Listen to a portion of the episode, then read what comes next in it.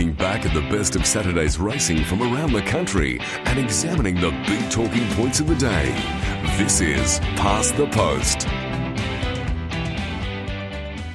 Good morning, everyone. Welcome to Past the Post, Sunday, the 4th of October. Hope it was a winning day yesterday. We've got plenty to discuss. Of course, we're going to have a lot to discuss over the next month or so as we see these ripping meetings in Sydney and Melbourne. You know, every week is going to get bigger and better. Nathan Exelby, uh, dialing in from a secret location, whereabouts unknown. Good morning, how are you? Yeah, nice and relaxed. Thanks, David. Good morning to you and uh, and listeners. Yeah, I just uh, with you back on deck, David. I couldn't stay away for the Sunday show, so I had to dial in. Good to hear. Let's hope I see you in person next week. Well, you are in a relaxed state of mind. You've been able to review all of the action yesterday. I suppose the first thing I'd ask you, what was your highlight of racing yesterday? Um, there was there's quite a few to go through. On a local point of view, the Harrovian just continues to be a wonderful story, doesn't he, David? Um, extending that winning streak in the city for the first time, so uh, certainly that was exciting. And then just, just the thrilling races down south. I think the the premiere in Sydney's thrown a whole new light on the Everest and. Um, saw a couple of pretty exciting two-year-olds as well. So there was, uh, if you couldn't be satisfied yesterday, you're a hard marker. And of course, uh, Chris Waller trifectoring the Turnbull, the Group 1 at Flemington with Verry Elleegant winning going to the Caulfield Cup in a fortnight's time. You're right about the Everest. We'll talk more about this later in the program. As I said, there's a lot to get through, but I was just starting to think it got to a point where, you know, we were starting to fill up the field rather than inject some life into the field. But Libertini, I think, threw that, that theory right on its head because not only did she win, but again, she delivered one of those – uh, smashing sub one eight runs, uh, which she's done before, and she's thrown herself right into the Everest calculations now. Who'll get her? There's only two slots left. Uh, will be the highest bidder, I'd imagine, but we'll talk about that later. Of course, it was a traditional big meeting at, uh, at Randwick yesterday. We're going to uh, discuss the, the big uh, Group 1s, the three Group 1s, the Epsom, of course, as well as the Flight Stakes and the Metropolitan. Then we'll concentrate on Flemington, where the Turnbull spearheaded the card. And as Nathan said, it was Lexus Spring Cup Day at Eagle Farm yesterday, and the Harrovian won that race. And he defied a betting drift too. Uh, the, the money came for Desert Lord, not unsurprisingly, but as the money came for Desert Lord, the Harrovian drifted in the market. And uh, often when we see that, it's normally not a winning result. But uh, the Harrovian defied the betting drift and was very gritty in the drive to the line to score. So that's all coming up in the next hour or so. So thanks for your company this morning. Let's go to our first replay, and we'll go to the Epsom, the Tab Epsom, uh, a traditional uh, wide betting race, a handicap race, a big field, and the favourite was Star of the Seas at five dollars. At big odds, Nicanova leads at the 500 metres by two lengths on Riadini and Funstar. Then came Mr. Seawolf, Yulong Prince on the inside of Probabeel coming into it. Further back then to uh, down the outside is Wild Planet and Brandenburg gets cracking as well. Funstar and Probabeel, They take the front of the 250 from Riadini. It's Probabeel, Fun Star, Riadini. Yulong Prince coming into the clear from looks like Elvis. Probabeel takes the lead from her old sparring sparring partner Funstar and Probabeel will beat Funstar. Third between Riadini and Yulong Prince. Then came Colette from Looks Like Elvis. Further back to Wild Planet, Brandenburg, Star of the Seas, Mr. Seawolf from Glenorla. Then came Rock from the Candyman, Vanna Girl, Imaging. Uh, well back in the field, then came Nicanova, and tour couldn't pick up today. As Darren pointed out, Darren Flindell, they were sparring partners as three year olds, and Probabeel and Funstar again fought out a Group 1 feature, the Epsom, yesterday, with Probabeel having the wood on Funstar. Kerrin McEvoy winning his first big mile at Royal Randwick. And uh, yeah, she beat Funstar, I think, fairly and squarely with Riadini in third position. Fast times were the order of the day. We mentioned about Libertini breaking 1-8. Well, the Epsom field, they ran 132.86, a sprint home of 35.52. Nicanova, a Queenslander, surprising leader. He belted along in front, but Probabeel racing handy and was too good, Nathan. Yeah, well, most a lot of speed mappers, David, had it as perhaps a, a muddling run Epsom without huge speed, but that totally changed the ball game when Nicanova, very much against type, led as far as he did. No, no, no wonder he knocked up. Um, but I think it made it into a, a better contest, David, in terms of um, giving everyone their chance. And I, I agree with you that um, you know Funstar had a chance. He got across from that wide gate without spending a whole lot of juice, and Probabeel covered more ground in the run and um, was still too good. It's a remarkable um, uh, jousting that they've done over the last 12 months, isn't it?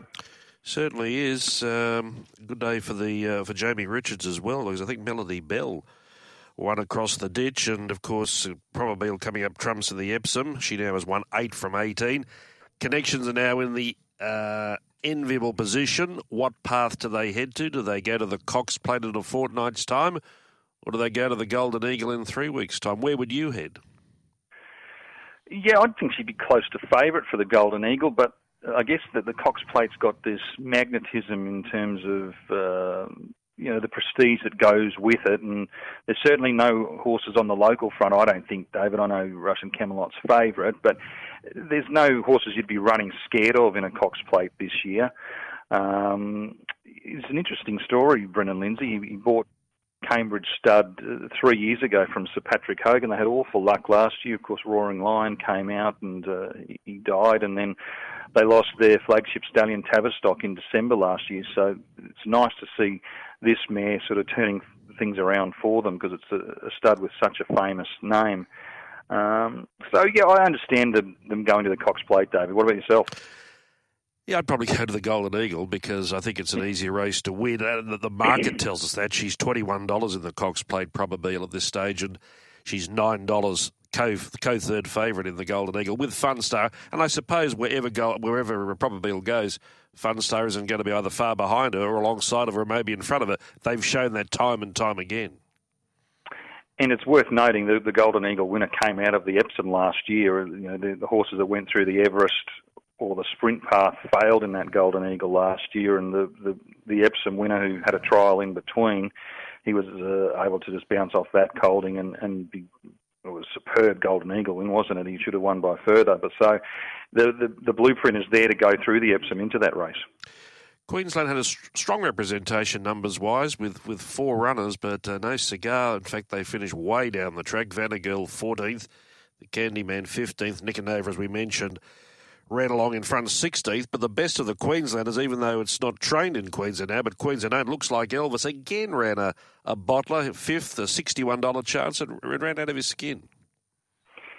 Yeah, he's gone enormous without luck down there, hasn't he, David? So that's at least some consolation for the, the home team. But I thought Vanna Girl was entitled to, to run on better yesterday, given the way the, the race set up.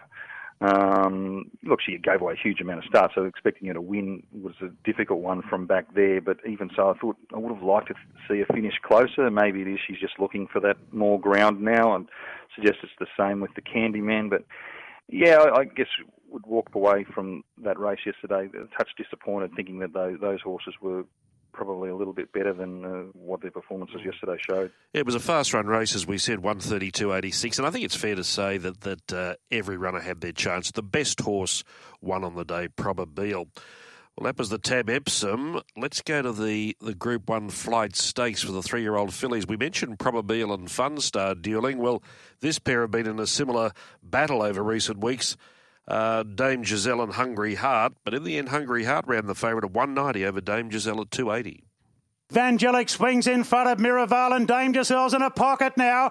Hungry Heart with clear running is winding up right down the outside. Vangelic being challenged by Hungry Heart and Montefilia on the scene looking to cause the upset. Hungry Heart in front by a half length to Montefilia. She's lifting Hungry Heart. Montefilia is stretching, lunging and got up to win it. Montefilia knocked off Hungry Heart. Vangelic third in the flight stakes. Then came Dame Giselle a touch unlucky. Further back to Joviality and Miraval, and a long gap back to Elided. She's a filly by Kermadec. She was only having her sixth start yesterday for David Payne. Hugh Bowman had the ride, and again, like the Epsom, they ran strongly. It was a, it was a solid tempo. In fact, they ran overall 133.04. So, comparing quite favourably with the Epsom, the sprint home was 35.27. So they went hard early, and she really appreciated that Montefilia. David Payne is a trainer. He's been kind enough to join us this morning on Past the Post. David, good morning. Good morning, David. How are you? I'm well, and thanks for your time this morning. Appreciate it. David, we often look at form guides; they don't tell us everything, and this is this is so significant with this filly Montefilia. You knew just by her presence, her look, that she was going to be a better horse than what she was two weeks before. Yeah, no, def- definitely. You know, when you train them and you're with them every day, you can see uh, the you know the improvement in them. She ran, uh, as we said two weeks ago. The, the run was, was was sound of the Tea Rose. It wasn't a disappointing run, but yesterday a, a lot a lot sharper. And, and, as I said before, that strong speed early, you would have been happy in the run watching the race. Yeah, no, definitely. You know, once the pace was on, we we knew that she she was going to be strong at the finish. But you know, when she ran the other day, uh, the t- two weeks ago, she she had a little let up in the paddock and brought her back, and and we knew there was a couple of lengths up her sleeve. You know, the in in, in the flight stakes.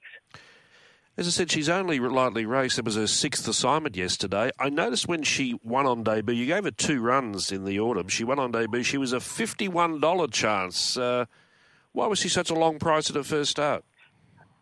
Well, we you know we took her up there because we hadn't done much with her, and uh, we we thought she'd run well, but uh, she she she did surprise us that that day winning the race, and then we gave her a run in the uh, TL Value, which is a listed race, and uh, she, she ran fourth. And you know, Glenn Boss rode her, and he just said, "Look, she's a very smart filly.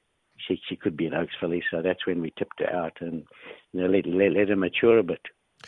Yeah, and again, we often say this from their first campaign or their first prep to their second prep. As a trainer, you look for improvement, whether it's mental improvement or physical improvement. And did you see that with her between those two runs in the autumn and this time around?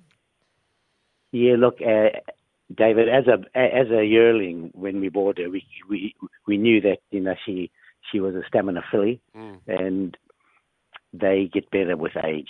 You know, you you could see she was going to improve uh, with with time, and uh, and and and I think she's still going to improve a little bit more.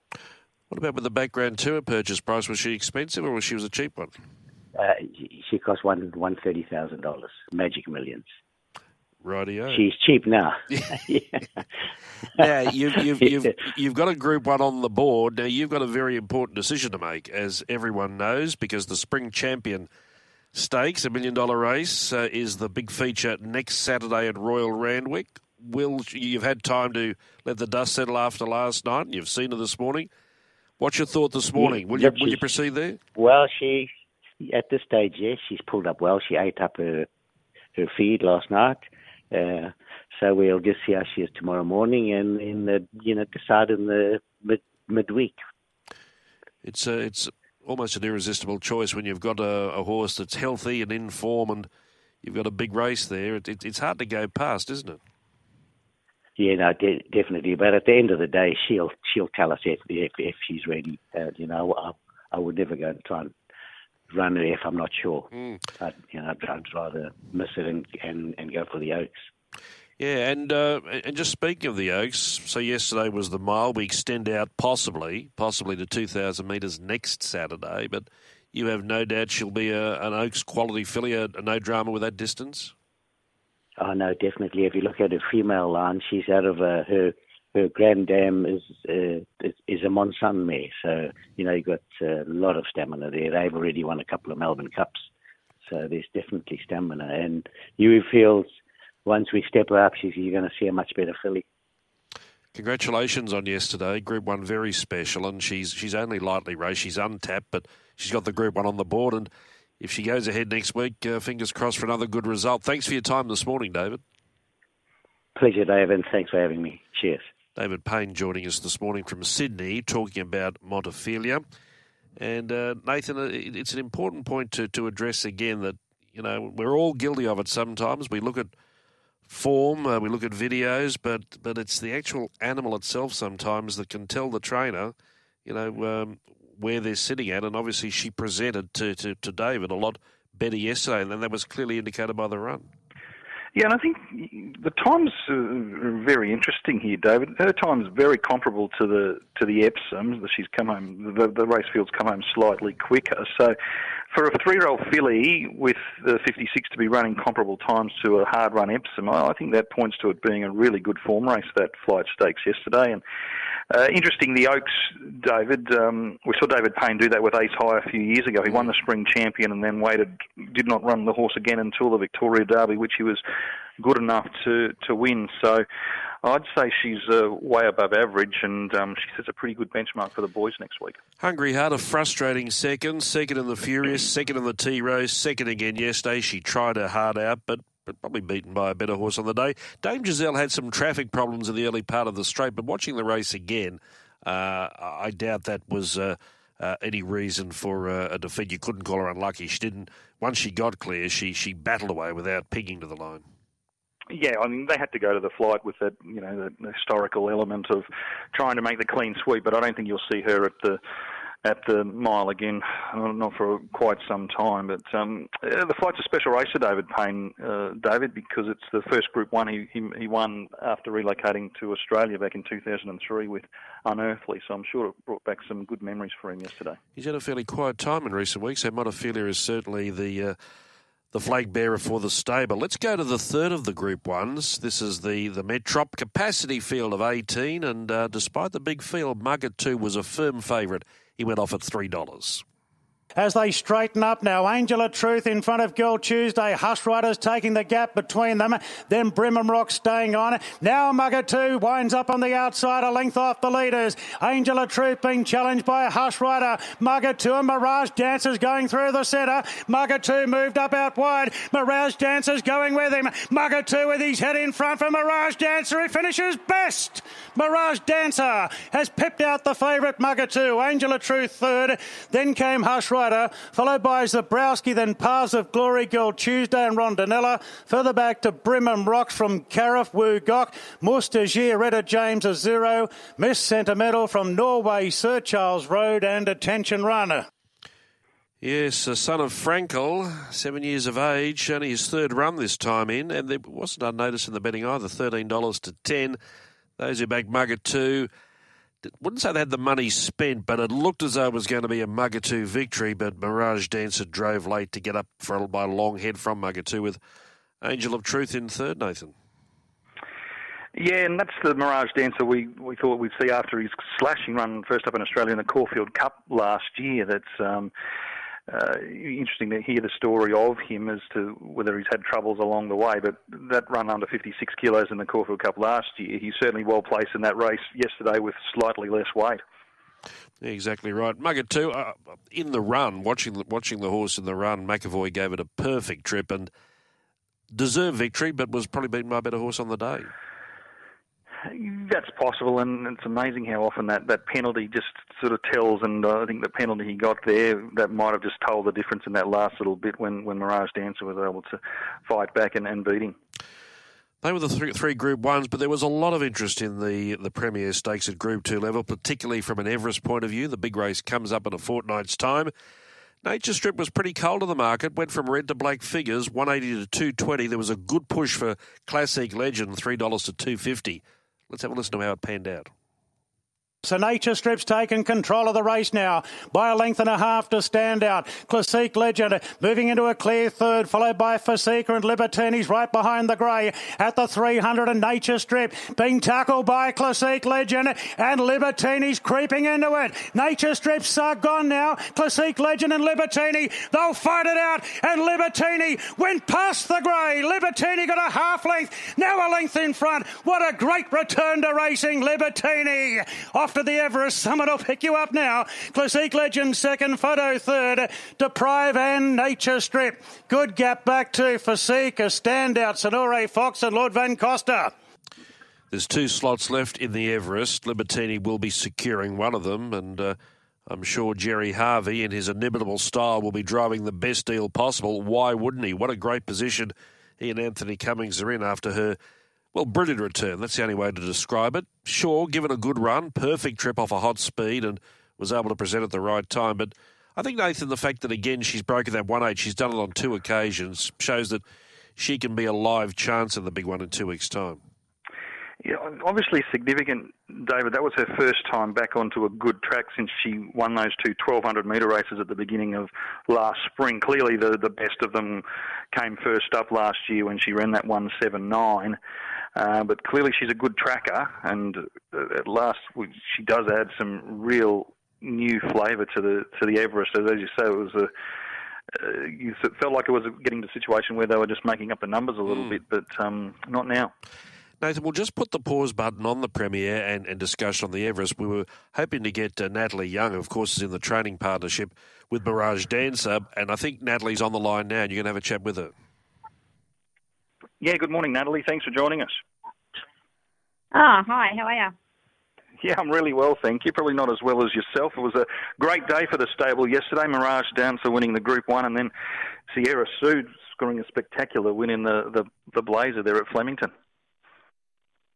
Yeah, you you don't get better better twenty minutes than that. I'll give you the tip. Um, yeah, it was pretty exciting, and um, we were actually we were watching Mirage, and we were settling up the two in the UCI, um, Alvarado and the press, and we had the steward yelling at us, and I thought it was because we were making so much noise and sort of hugging each other, and it was because we had to get the horses in the mounting yard. So that was pretty funny. It was a pretty full on twenty minutes. Tell us about Mirage Dancer. As I said earlier, he ran a slashing race in the Caulfield Cup last year. What's what's been the what's happened with him in the last twelve months to, to get him back to this this Group One level form? Oh, look, it's always pretty known that these European horses, when they come out, they always they always get better that second preparation or second time round, and you know it, it, it's a lot for them when they first come out with the flight and, and whatnot. Um, you know, he ran a cracking race when he in, in the Caulfield Cup when he ran third behind Mer de Glace.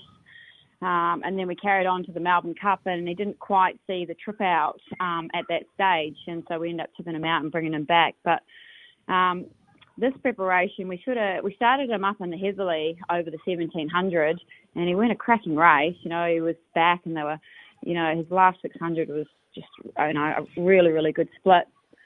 And um, we just sort of thought, look, going into the Caulfield Cup, which was going to be his main aim, um, we thought we needed a couple more runs in him, and we we we tipped him out of the, we scratched him from the naturalism from the wide gate with 61 kilos, and then like when Liam Pryor sort of brought to our attention that you know the, he'll get 55 and a half, and the and the likes of um, the Metrop um, would be a great option. You know, he had had raced in Sydney before and raced well, and he'd backed up going from the Tancred to the Chairman's when he ran third. So we knew that would be on the cards, and he and he liked that you know that leg. So um, just thought it was a really good option, and just with the with the weight allowance of 55 and a half, it's just what he needed. He was always running such consistent races, but carrying those big weights. He's got 55 and a half in the Caulfield Cup at this stage. Uh, sorry, 55 in the Cups this year, so you get a little bit of weight relief. So, but well, I, I understand he probably can be re-handicapped for that win yesterday. Um, no, he'll carry. Yeah, he'll carry 55. Um, mm-hmm. Yeah, look, we have actually the next dilemma will be finding a jockey for him. Um, you know, it's, it's Everest Day, so we're just trying to source that at the moment. I think Nash is quite happy to try and stay on him going into the Cup if we carry on through to that that path. Yep. Um, so that'll sort of be the next dilemma. But uh, look, he'll get home tomorrow, and uh, yeah, we'll just sort of tick him through till the 17th. You know, he's he's raced well at Caulfield and um, has just you know, just showing such good form at the moment. And look, Nash just gave him a real, really good peach for a ride yesterday, and uh, it's just fantastic to see him actually travel up on the bridle in the running and, and sit that little bit more forward. So when he did have that good turn of foot that he does have, um, he was ready there to pounce. So. Uh, yeah, it was, a, it was a pretty awesome win for the horse, especially getting the Frankel's first Group One win here in Australia. Yeah, uh, tell us about Sierra Sue. She was tried out to the 2,000 metres of the Oaks last prep. She won impressively 1,200 first up, and then she was spectacular to the eye there yesterday at Flemington. Yeah, she was. Um, I was just actually just watching the watching the racing.com crew before, and I was just looking at the sectionals. Cause I think she had the fastest last 200 of the day, and I think she ran the the 600 in 32.2, which is uh, pretty phenomenal.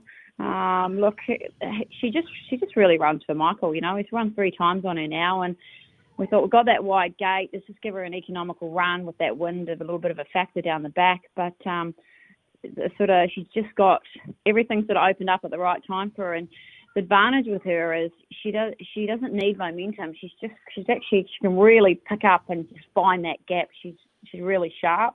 you look at her physically, and she looks more like a sort of 11, 1200 meter horse. She's big. She's she's you know she's got a big motor on her, and um, she's turning into such a really versatile horse. Um, look, she won well. It was a good field there yesterday, and yeah, he gave her an absolute peach of a ride, Michael. And um, yeah, it's just good to get that Group Two win for for those connections with you know Aussie Care and yeah. John uh, John O'Neill and a few of them. You know, um, yeah, she's definitely um, on the right path to getting a Group One. I hope in the future.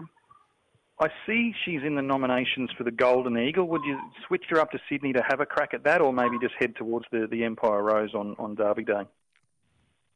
Uh, it's definitely in discussion at the moment. Um, look, we'll just make sure she pulls up well. I was in there this morning in the barn. She looked good and she ate up last night. Um, it's a seven and a half million dollar race. Like you've got to have a little bit of a think about it. You're going to have alligator blood, and uh, look, it's probably going to shape up to be a pretty good race, obviously. But she's actually won a trial in New Zealand Sydney way round, so going on that leg is not a concern. Um, just whether you want to tackle the prize money or, or tackle a, a, Group One here, that's you know just down the road is, is what we've got to sort of aim for discussion. Um, she is a mare earlier on that we've always thought does have that Group One class about her. Um, so we'll just we'll just have a bit of a discussion over the next week or so and, and see which path we take and see how she comes through. You know, it's they're both three weeks apart. They're on the same day, so um, we'll just see. The only the only thing she didn't travel that great when she went to Adelaide, and that was probably a deciding factor while she ran a bit fair on the Oak. So we may take that into consideration and just yeah see how we go. That was yesterday. Uh, now, a big week coming up. You've got Tagaloa, your, your diamond winner, heading to the Caulfield Guineas. He really put the writing on the wall against the older horses last time. What sort of shape's he in at the moment? Uh, look, I thought that I thought his run had plenty of merit in it. He's only beaten a couple of lengths, and he really run through the line, and he was just caught caught a little bit off the track with that draw, unfortunately, and he just couldn't pop in anywhere. So, um, but his sectionals were great. He's pulled up really well from that run. He's probably pulled up better this time from that run than he did in the McNeil. Without that first up run a touch, um, he's heaps fitter, and uh, he did a really nice piece of work on the grass yesterday morning. And um, look, uh, Craig Williams is coming in to have a gallop on him on Tuesday and uh, get a bit of a feel for him, and, and hopefully he'll be spot on for Saturday. But the Guineas has always been his target. Um, so it's yeah, it's pretty it's pretty important that we have him in tip top shape for Saturday. But I can't fault him. He's bouncing around and he's looking great. He's just starting to get that really nice gloss to his coat, which he didn't have going into the Group One last start. So I think he's going to definitely improve and he's probably gone a little bit forgotten with, you know, the, the three year olds are shaping up pretty good with Glenn Fittich, Ole Kirk, and um, a few of those. But I think he's, yeah, I, I think he'll come Saturday. He'll be, he'll be ready to roll. And one more I'll ask you about. I notice you've got an import uh, in the Melbourne Cup, Skywood, who brings some pretty solid form lines. Uh, what's the situation with that horse at the moment? Uh, he actually just arrived um, yesterday morning. So this time last year we were out that we were getting getting Mirage off off the plane, and this year it's Skywood. So yeah, really excited about this horse. Look, he's come in absolutely brilliant condition. I, I think that he looks fantastic. Um, Ed Pete was looking after him in quarantine and giving us phenomenal ap- updates and videos, and he had a piece of work last Wednesday before he come out. Um, had plenty of fluids yesterday, and yesterday afternoon is just jumping around like he hadn't even had a flight. So I don't think I've seen a horse travel so well as he has so far. And he's um, just had a little bit of a canter this morning, so he's stretching out really nicely, and he, he's a really nice horse going forward. It's just it'd be nice if we could sneak into the Caulfield Cup, but we're probably not going to get in. I think we're about 43rd on entry, um, so we'll probably go that Geelong Cup path on the Wednesday instead, and uh, and then into the Melbourne Cup with, you know, 52 kilos, 52 and a half kilos, um, nice lightweight. Absolutely. So, good day yesterday. Sounds like you've got a bit more to look forward to. Really appreciate your time this morning, Natalie, and thanks for joining us. Uh, no problem, anytime. This year's is, Nat Young, uh, discussing Mirage Dancer winning the Metrop yesterday, $26 in the Caulfield Cup. Going back to where we were, Nathan, with this premiere, we mentioned on radio yesterday morning the race would have an effect on the market, and that's uh, happened in no uncertain manner in a number of ways. Classique Legend. Now, whilst Libertini would have earned admirers. Classique Legend lost no admirers simply because he was out there three wide facing the breeze in a frantic, well, let's say a frantic speed. They've broken one eight, and uh, he's been overhauled by a horse who had cover and had a soft run. So he's now co-favourite with Gytrash. Gytrash wasn't appearing anywhere yesterday, but by virtue of the fact that Nature Strip, who was the one-time favourite, was disappointing. He's gone out of the market, and Gytrash's been promoted to equal favourite with Classique Legend. A savage uh, shift with Libertini, $34 before the race yesterday. Now at six. Nature Strip got underway, but he's still got admirers. He's back to seven this morning and $11 or better. Nature Strip's not going well enough to win the Everest, in my opinion. And uh, would you agree with that? Yes, but Chris Waller has worked some wonders with him before, but that was that was not flashy. So when he's been beaten previous times, it's when he's sort of been held up and possibly ridden against his preferred pattern. That was him rolling in front yesterday, and um, he didn't find an awful lot, did he? I noticed one sectional there. They break them down on, on the screen, and I haven't I haven't seen this for a long time. In fact, I may not have seen it. One sectional there, and I think it was from the thousand to the eight hundred was nine point nine seven. That's when he was gathering that head of steam and driving up. He's just going too hard. He's not finding enough at the end. So I, I take on board what you say, and I do agree with what you say. The Waller can perform miracles, but he'll need to he'll need to find one in that miracle bag with, with Nature Strip. Uh, Libertini. David Fowler had a slot. Uh, who would he have as his preferred choice two weeks out from the race? So I missed what you said then. If you owned a slot and you, it was oh. open slather, who would you want running in your slot right now? Probably Classique Legend. What about yourself? Mm-hmm. Uh, Bivouac. I like that they're going second up. He was electric second up in the Newmarket. They've obviously followed that same pattern. He did enough in the Classique Legend race first up. I, I think he's a second to none chance, especially if they happen to get some rain. We'll talk more about the Everest tomorrow morning on Press Room. Let's go to some more features at Royal Randwick yesterday on Epsom Day. We're going to listen to Kolding now, winning the Group 2 Hill Stakes.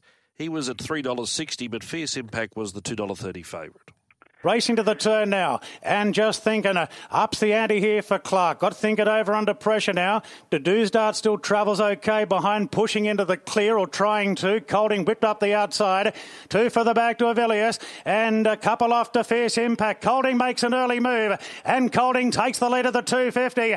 Avilius giving chase, and two off to Fierce Impact, who's got the job to get there. It's Kolding going well. 100 metres to run. Avilius holding down second. Fierce Impact third, and Kolding roars clear with the Hill Stakes. Kolding by two and a quarter lengths on the line to Avilius and Fierce Impact third. Gap back to Dedue's Dart fourth. Then Think It Over from Life Less Ordinary, Just Thinking and Danceteria. He went from $51 to 21 for the Cox plate in a fortnight's time, Kolding, winning. He's in, a, he's in a, a, rare vein of form this campaign. He won the George Main and now he's come up trumps in the in the Hill Stakes and that was James McDonald's fourth winner from four races. He owned the first part of Epsom Day at Royal Randwick, Nathan. Yeah, he did, but it didn't go according to plan after that. But um, yeah, he, he's a good one, Kolding, isn't he? In that uh, I thought the wheels certainly fell off in the autumn. His first up run was indifferent this time, but good to see him back to that Epsom style, Epsom Golden Eagle style form from last year. Um, that's generally not the right form line for a Cox plate, but uh, you may as well have a crack at it. And kept a big day for, for Neville Morgan, the mm. Queensland-based owner, David. He had the Breeders' Plate winner earlier in the day, who, who trialled at the Gold Coast. You wouldn't see that too often, a Breeders' Plate winner coming through a Gold Coast trial. And also his former star Kermit getting his first uh, Group 1 winner with uh, with Montefilia in the Flight Stakes. So, uh, great day for Nev Morgan. It certainly was. And I think it was significant. We, we, discussed this yesterday morning in our preview. The fact that Shaquiro had gone to the, the Gold Coast satellite stable of Wallers, won that trial. Obviously, the, the vibe was too good for Brisbane. Let's go to Sydney. And they came up trumps there. And of course, this boom filly Enthar won the Gimcrack, which was expected. She was $1.60. And uh, she ran 57.06, Shaquiro 57.42. So she stamped what everyone said about her, that she was very, very good. Of course, already they're talking about being the favourite for the Golden Slipper. She's $9 uh, for the Golden Slipper now, but she looked very authoritative, and what we saw was expected. amazing how often that, that the form from this day stands up in the autumn. And you know, Gai Waterhouse obviously made that mm. statement about Pierro after he won the Breeders that he won the Golden Slipper, but it tends to be strong, stronger form than not in most years. And by golly, that was a performance and a half in third, just sitting out three wide and putting them to the sword. And a good point from J Mac saying one, in fact, maybe the most mature early season two year old he's been on. They were the highlights from Royal Randwick yesterday, but there's still plenty coming up here on Past the Post. Thanks for your company. We'll take a break and then we'll come back. We'll have a look at Flemington and then look at the highlights at Eagle Farm. Past the Post on Radio Tab. Thanks for joining Nathan Exelby and myself this morning here on Past the Post. We're going to concentrate on Flemington now. And the Tab Turnbull Stakes was the feature at Group 1 level. Verry Elleegant, was costly in the George Main when she was beaten out of a place as favourite, but Punter stuck with her to a fair degree. She went off at $5 favourite. Ocean X at the 500 metres, the first to straighten from Harlem. They were followed by Finch presenting with Vow and Declare. Dalasan behind those. Toffee Tongue on the fence, Verry Elleegant with her chance down the middle. Then Master of Wine, Kings Will Dream behind them. Still Ocean X at the 250, but a wall's coming. Finch Verry Elleegant, and Harlem and Toffee Tongue right up on the inside. It's Finch Verry Elleegant and Toffee Tongue. Then Master of Wine, Superstorm. Finch Verry Elleegant, Toffee Tongue. Dalasan between them. It's a head bob of a mare mare. The mare's got up, I think, Verry Elleegant, maybe from Toffee Tongue, Dalasan or Finch, and then Warning and Eye Catcher from Harlem Kings Will, Dream Master of Wine and a great turnbull. Then Harlem Vow and Declare Django Freeman. Ocean X was in it for a fair way. And then came Superstorm Surprise Baby, King of Leogrance, and Aktau. She'll get up all right. Verry Elleegant, her fifth group one. Yeah, she bounced back all right. 10 wins from 23 starts now. Mark Zahra riding her. And of course, as we outlined earlier, Chris Waller not only providing the winner, but the trifecta with Toffee Tongue at big odds in second, railing up, and Finch, on the other hand, having a wide run but boxing on courageously in third. There was a school of thought that she's uh, most effective on wet tracks, Nathan. Her record shows us that, but yesterday that theory was. Uh, was put to bed because uh, they upgraded the track from a good four to a good three midway through the day, and she was still superior. Yeah, uh, obviously she's had some big wins on the wet tracks. I think the second up performance is more down to the fact she's just wanting more ground by that stage of her campaign. She was super sharp first up 1400 metres where she was fresh. She just was a bit more dour in the George Main and out to 2000 metres you saw her her true form there yesterday. So her issue, David, uh, 55 kilograms in the cups. That's a, a fair whack for a mare. Mm. Um, that's what makes the task difficult, and I, think they're probably reluctant to go back to Moonee Valley where she failed last year. So that's for mine. That's the issue with her going forward now. Yeah, t- two things to point out about her, and Chris Waller brought this up uh, previously. In fact, when she when she won the Winx first up, she's more mature now. She she races more maturely and uh, she likes room to move. And, and, Zahra gave her that opportunity yesterday, got her out into those open spaces a fair way out. So, despite covering ground, she was too good. Typical Turnbull, rather large sized field. You can watch her runs here, there, and everywhere. I thought two that came to mind for me. Warning's run was good. Uh, sectionals were the best. And I wouldn't drop off Surprise Baby. The record will show ninth, but the replay is important to watch because uh, Surprise Baby just had no room to move, nowhere to go, and really only a clear run came in about the 100 metres. That last 100 metres, when you watch the video, was, was strong by surprise, baby. Ninth, but beaten two and a half lengths. Anything more from you on the race? I just, I just wonder if we're set up for another carbon copy of last year, where the internationals dominated, certainly the Caulfield Cup and, and Cox Plate. There's only a length between the first six there mm. across the line if they get here in, in good order, which they seem to more often than not, uh, I think they present pretty formidable opposition because I just think that our group here at the moment, David, look very even. Fair comment to make, and when you see those bunch finishes, in fact, just looking at the, the result this morning, uh, except for Aktau, who pulled too hard, four and a half lengths covered the field, so that does make a point. The winner of the Bart Cummings, the previous race, earned autom- or earns automatic entry into the Melbourne Cup. Let's listen to the replay. So a spot up for grabs in the cup around the turn. 500 metres to go. South Pacific just in front of Good Idea. De Beer gets a needle eye opening up on the inside. Sound Persan. Steel Prince. Shared Ambition down the centre from Lord Belvedere. Sound moves up to Persan at the 300. Here's Steel Prince the outside. Makes a line of three from Lord Belvedere. But it's Persan at the clock tower kicking from Sound Steel Prince. Credence Shared Ambition. Still Persan from Sound Steel Prince. Persan. What a prep it's having, and it's going to run in the cup. Persan won from a photo second, Sound or Steel Prince, and then Shabao. Next, Admire Robson, Credence, Shared Ambition, a gap, Lord Belvedere, Good Idea, Supergirl, South Pacific, Hacky, a gap to be a gamekeeper, and last was Young Rascal. Yes, Persan for Ciaron Maher and David Eustace, Drew Barrier one, never deviated from that position, just hugged the rail all of the way, and uh, it was a rails hugging ride by John McNeil to win. He's been up for some time, Nathan, hasn't he? But he just keeps putting in. that's a signature of the stable. They can just get these stayers to keep at their form for so long. And look, it's a terrific story going from a defeat in a Wangaratta Maiden in the same prep back in April to running in the Melbourne Cup. But I, I think that's probably where it ends. I don't expect that form will, will hold up come Melbourne Cup Day. No, I suppose they were a thrill to be in the race, at least knowing you're in the race. Absolutely, great story. Great story. Some other highlights from the day, and just on an Everest point of view, we saw two Everest uh, hopefuls running the, the Gilgai up the straight, uh, Tofane and also Santa Ana Lane. They basically finished, well, alongside each other. Tofane in fifth, Santa Ana Lane sixth. I describe both as pass mark runs. Would you be more generous or less generous? Um, I think Tofane, you make a good case to say, should have won that race. But even so, you need to be winning that race to be winning an Everest. Santa Ana Lane, we know he's a he's a grand final type of horse and he can produce that that big effort. But he was, I would suggest, better in this race last year than what he was yesterday. So uh, I think they've got a steep hill to climb. I was thinking of you when September Runs swept a victory. Uh, mm. Remember we tipped mm. her in a two-year-old race back in the was it was last year, and she won a no, race. This year, this year's carnival, she uh, I think she beat Got a Kiss. Got a Kiss was the favourite in that race, uh, Doomben 1110 metre race, and she's really gone on with it. Shows a liking for the straight, doesn't she?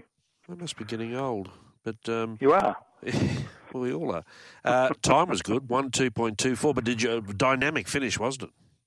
Yeah, she did that last time. It was a slower run race, and she produced a super um, last 200 metre sectional there last time. But um, yeah, it was the Bill Carter she won, David. Uh, Got a Kiss was third. Plutocrat was second.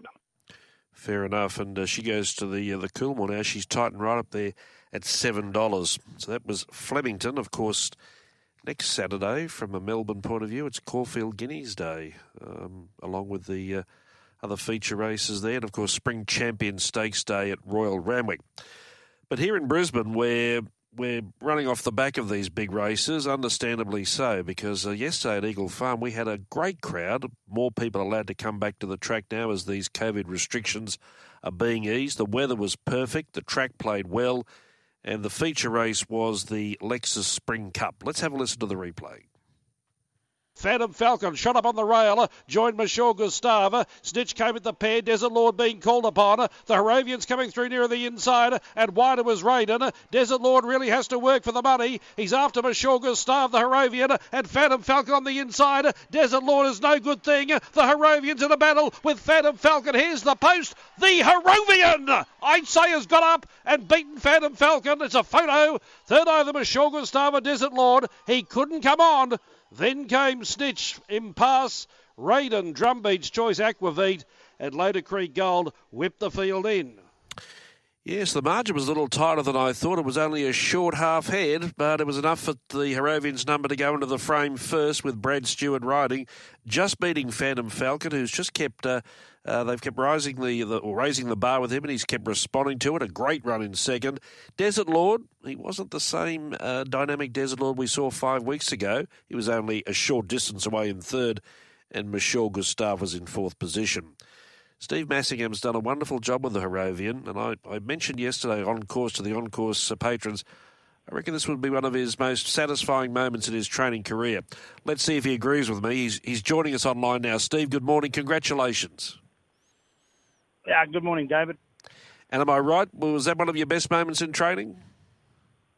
Uh, yeah, yeah, to get a city winner, yeah, definitely. Tell us about this horse. I, we've discussed this horse before, and it's his story is well documented. But let's go back in time. Um, tell us about how you came to get him. Uh, yeah, we're good friends with uh, Rod Douglas that worked for Jonathan Munns, and um, we um, he said this fellow was for sale, so we bought him, and uh, then we on his way up from Victoria, he got travel sickness at um, in Brisbane and nearly died, and only through Tom and his persistence and love of the animal, um, he uh, got ten litres of plasma the the day they thought thought he was going to die, and um, most probably saved his life. And he was at the vet, I think, in Brisbane for about seven weeks, and then he went to Kilto Park for, uh, I think, a month or six weeks for a break, and then come home. And yeah, from there it was sort of once he got there, and then we put him into work, and he's just sort of going along nice. And, and he won first up, and we thought, oh, geez, this horse might be something, you know, have a fair bit of ability. Steve, he's a little bit different. I was mentioning this on radio yesterday. We see we we don't well, we don't see a lot of horses come from North Queensland, but we see horses go from interstate or even southeast Queensland up to the north. Often they're at the end of the row. but in this case, this was a bit, bit different with the Harrovian. He wasn't overly raced when you got him, was he? No, um, I think what he had 27 starts now, and um, he's had 13 for us. He only had 14 runs for Jim. Mm. Uh, the guy that bred him, um, Nick Turnbull, um, he's very patient with his horses and um, doesn't like to race them as two-year-olds, and he loves to give them plenty of time, which I think is paying dividends now. Now, since you've had him under your care, is he unbeaten for you? No, he's had um, 13 runs for me for 11 wins and two seconds. It's a wonderful record, and uh, I, I, know you know many people say, "Oh, it's North Queensland," but you've still got to win. And often he's carried big weights and he's staged big finishes. You you you must be satisfied not only that the horse won, but this is the race you picked out for him, and it all came to fruition. It was only only a narrow margin, but were you pretty sure he'd won when they hit the line? Yeah, I was standing um, right near the post there, and I, yeah, and I knew he'd won. And um, yeah, like you say, you know, uh, people just say, "Oh, it's only North Queensland," but he's a horse that's raced in North Queensland in the last eighteen months and won half a million dollars. So mm. you know, to put that into perspective, you know, it's um, not too many horses can win half a million dollars, let alone in North Queensland. He won that big bonus, of course, when he won the Amateurs Cup last year. Uh, yesterday in the run, uh, he was virtually stalked Desert Lord all the way through, and then uh, then Brad Stewart probed for an inside run. He got that gap, and he was very strong to the line. Now, what's the story now? Are you going home?